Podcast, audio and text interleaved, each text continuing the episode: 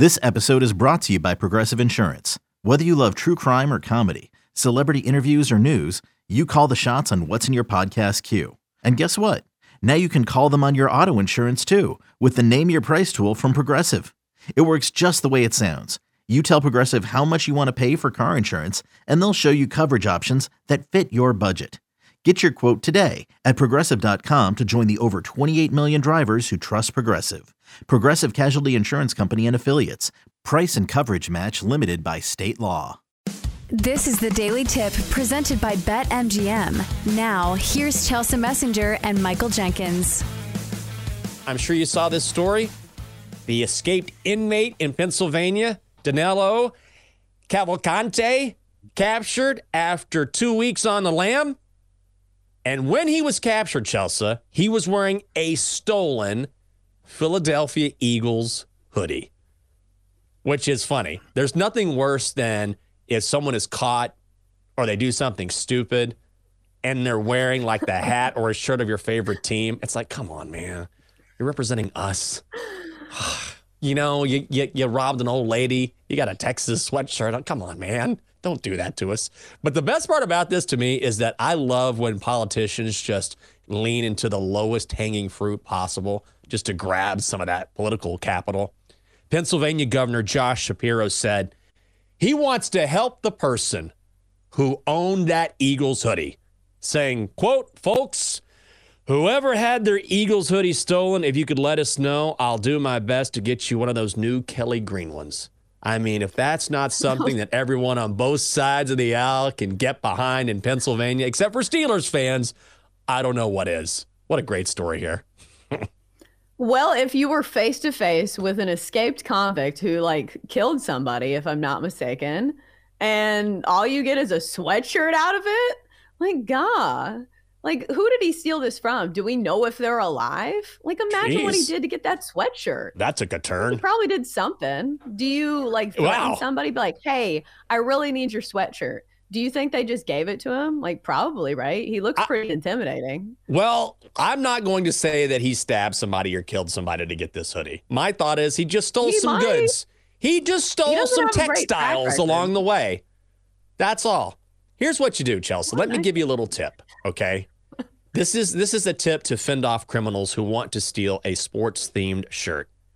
You just think of a player that plays for that team. Like, it, let's say this is my hoodie, right?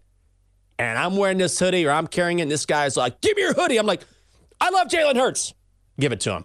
All of a sudden, maybe you know, maybe that flips him the other way. Ron Jaworski's awesome. Jaws, Jaws. You know, you throw out a few names there, and then all of a sudden, Dick Vermeil was great. And then maybe he says, "All right, maybe I won't stab this guy. Maybe a quick, you know, a little poke, and I'll run off. So just just say something positive about the team if he's stealing that team's item of clothing. That's what you do. Or you just wear a sweatshirt of a team that nobody likes. Or a mm. team that's terrible. Like is anybody stealing a Texans hoodie these days? Probably not. Here's what you do. You just put on a shirt with Roger Goodell's face on it and nobody Ooh. will touch you nobody, nobody wants that. Maybe a member of Goodell's family. If if one of those, a member of the family becomes Probably someone not. who decides to live a life of crime, you give me my dad's shirt, then you'd be in trouble. But that's that's rare. You know, I feel like the the the percentages are in your favor. Right. Uh, did you hear about the Chiefs guy that like got arrested for a bunch of crimes? Oh yeah. What was it? The Chiefsaholic? where he was like this Chiefs super fan that God. was apparently robbing a bunch of places. He sure that was. took a turn for the worse too. God, these these NFL fans who are also criminals. We have to stop this now. And the way bad. we stop yeah, we, we got to stop this trend. And the way we do it is to bring in someone who is not a criminal that we know of. Mark Drumheller, oh, great analyst from Yahoo Sportsbook. I was trying to find a way to segue. Mark, I know you're not a criminal. I'm sorry about that. You don't have a criminal history. You're a great guest on this show. He's also a weekend host on BetQL. Good morning to you. What, what did you think when you saw this guy arrested wearing that Eagles hoodie? I was just happy he was arrested, to be honest. Like, yeah. It was a, such a surreal, you know, week or so, you know, just – uh, you know, watching the updates, the, you know, they thought they had him cornered. He escapes, and it, it was just crazy all year round. But seeing him in the Eagles sweatshirt, they kind of took a photo with him after they captured him. All the armed forces, the SWAT team. I, I thought that was, you know, pretty interesting. But you know, it, it's just I'm just glad the ordeal is past everybody. We can focus on football. We got a big game tonight, critical season for the Eagles.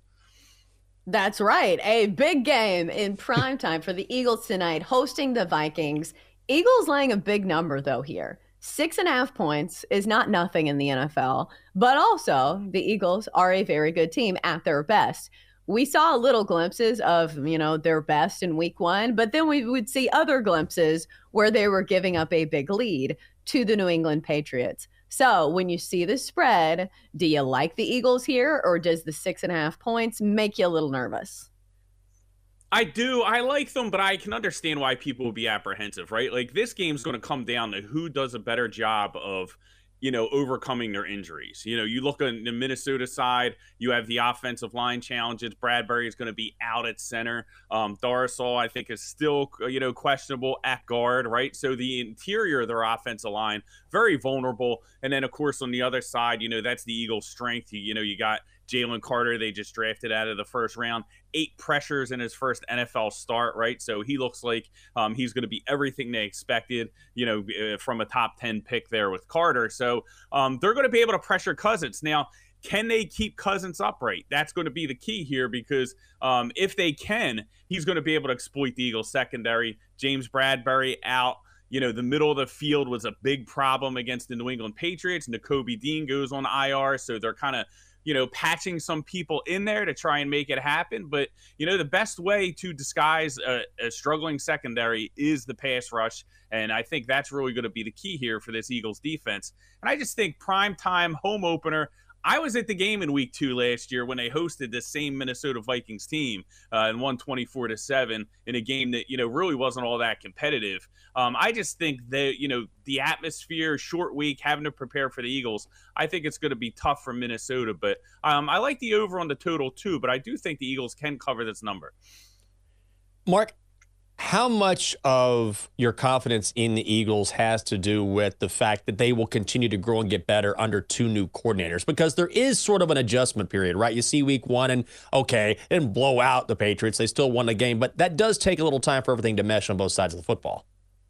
Absolutely. You know, 100%. And going into the season, that was one of the reasons why I did play the Eagles to win the division um, is because – you know the, the the way the schedule plays out isn't so rough. Like the Eagles' biggest challenge, you know, from a scheduling perspective, is in the second half of the season. They have a brutal stretch where I think they get like KC, Buffalo, you know, Dallas, uh, all these people teams in a row. Where the beginning of the season sets up, you know, a little easier, so to let those coordinators, you know, get, get their feet under them and get a, get a little more comfortable. But you know, offensively, the most interesting thing about last week, and nobody was happy here in Philadelphia with the way that game played out. Nobody thought that they'd be sitting on the edge of their seat, you know, sweating out that one, you know, in the last minute after jumping out to a 16 point lead.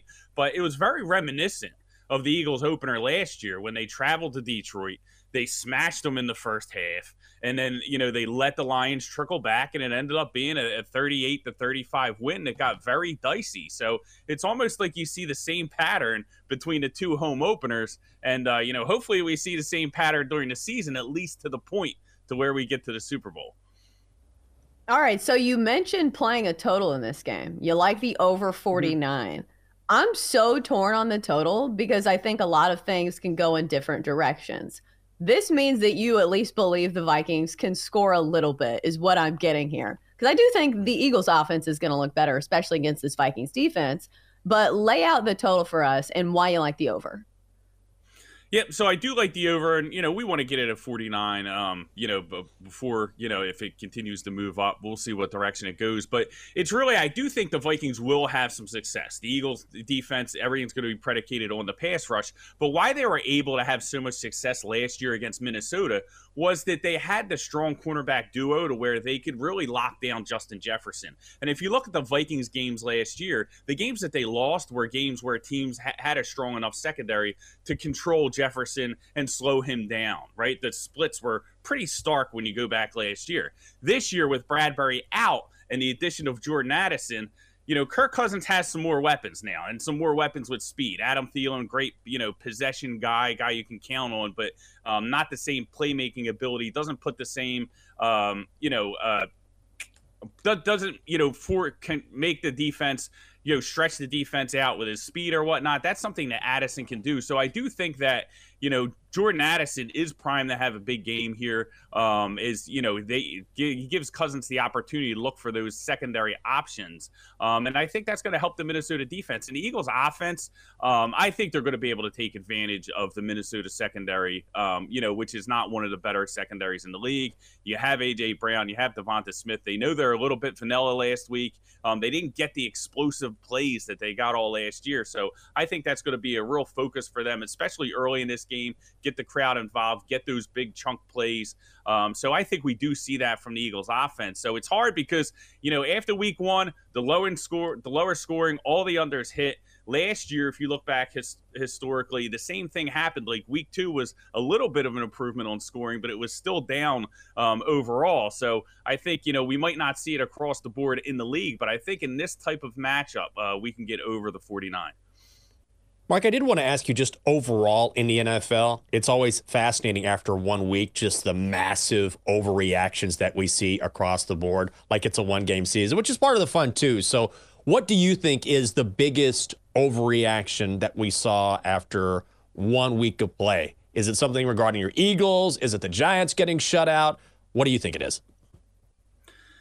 Yeah, it's it's real tough because you know you look at and I do think we have to curb like what we saw because it is just one week, you mm-hmm. know, and we have to decide like what's an overreaction versus you know a, a, legitimate adjustment that should be made on some of these teams. You know the Bucs did look better than we expected them coming into the season. Um, you know i wouldn't count out the vikings. Like even though i, I think they're going to go down tonight they're going to start season mm-hmm. 0 and 2 i think everyone's kind of um, you know throwing them aside. But the giants i think there could be some real red flags. This is a team that only won four of their last 14 games now. Like going back to last season they started 6 and 1 they finished the regular season 3 7 and 1 split their playoff games, and now they lose forty nothing in the opening week. So, um, I, you know, they're a favorite this week that I wouldn't look to lay points with. Um, I think that you know one of the big line moves that we saw was Pittsburgh flipping from you know home favorites eh, on the look ahead lines to home dogs against Cleveland. I think Cleveland's going to have a solid year, but I think that might be a little bit of an overreaction.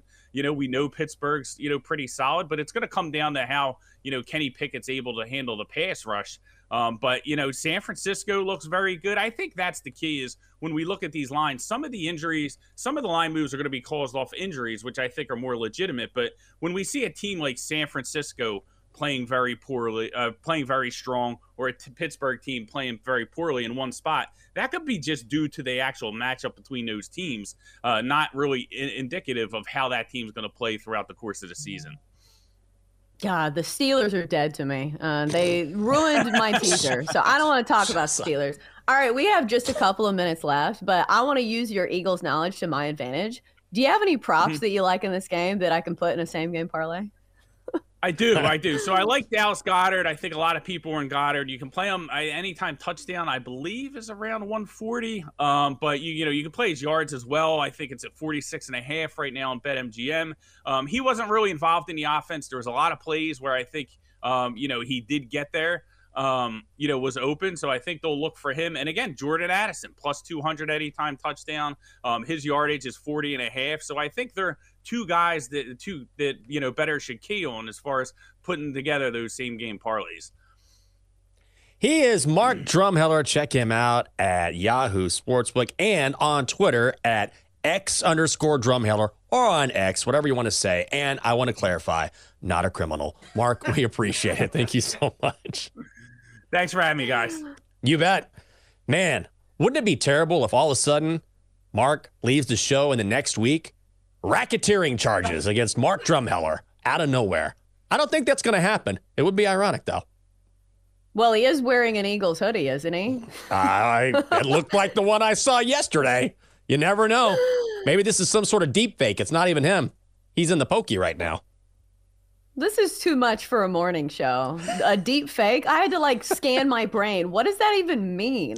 Is that like an AI generated like video of somebody doing Yes. something that they didn't actually do? That's exactly what it is. I watched a video yesterday which was terrifying, and it was talking about the potential of artificial intelligence, and it demonstrated that computers right now can take three seconds of you speaking, saying whatever you want to say, and based on those three seconds, emulate how you would talk about anything. And they showed it in real time happening. It was it was something. Man, it's taking a dark turn. For more, listen to the Daily Tip presented by BetMGM. Weekday mornings from 6 to 9 Eastern on the BetQL network, the Audacy app, or wherever you get your podcasts.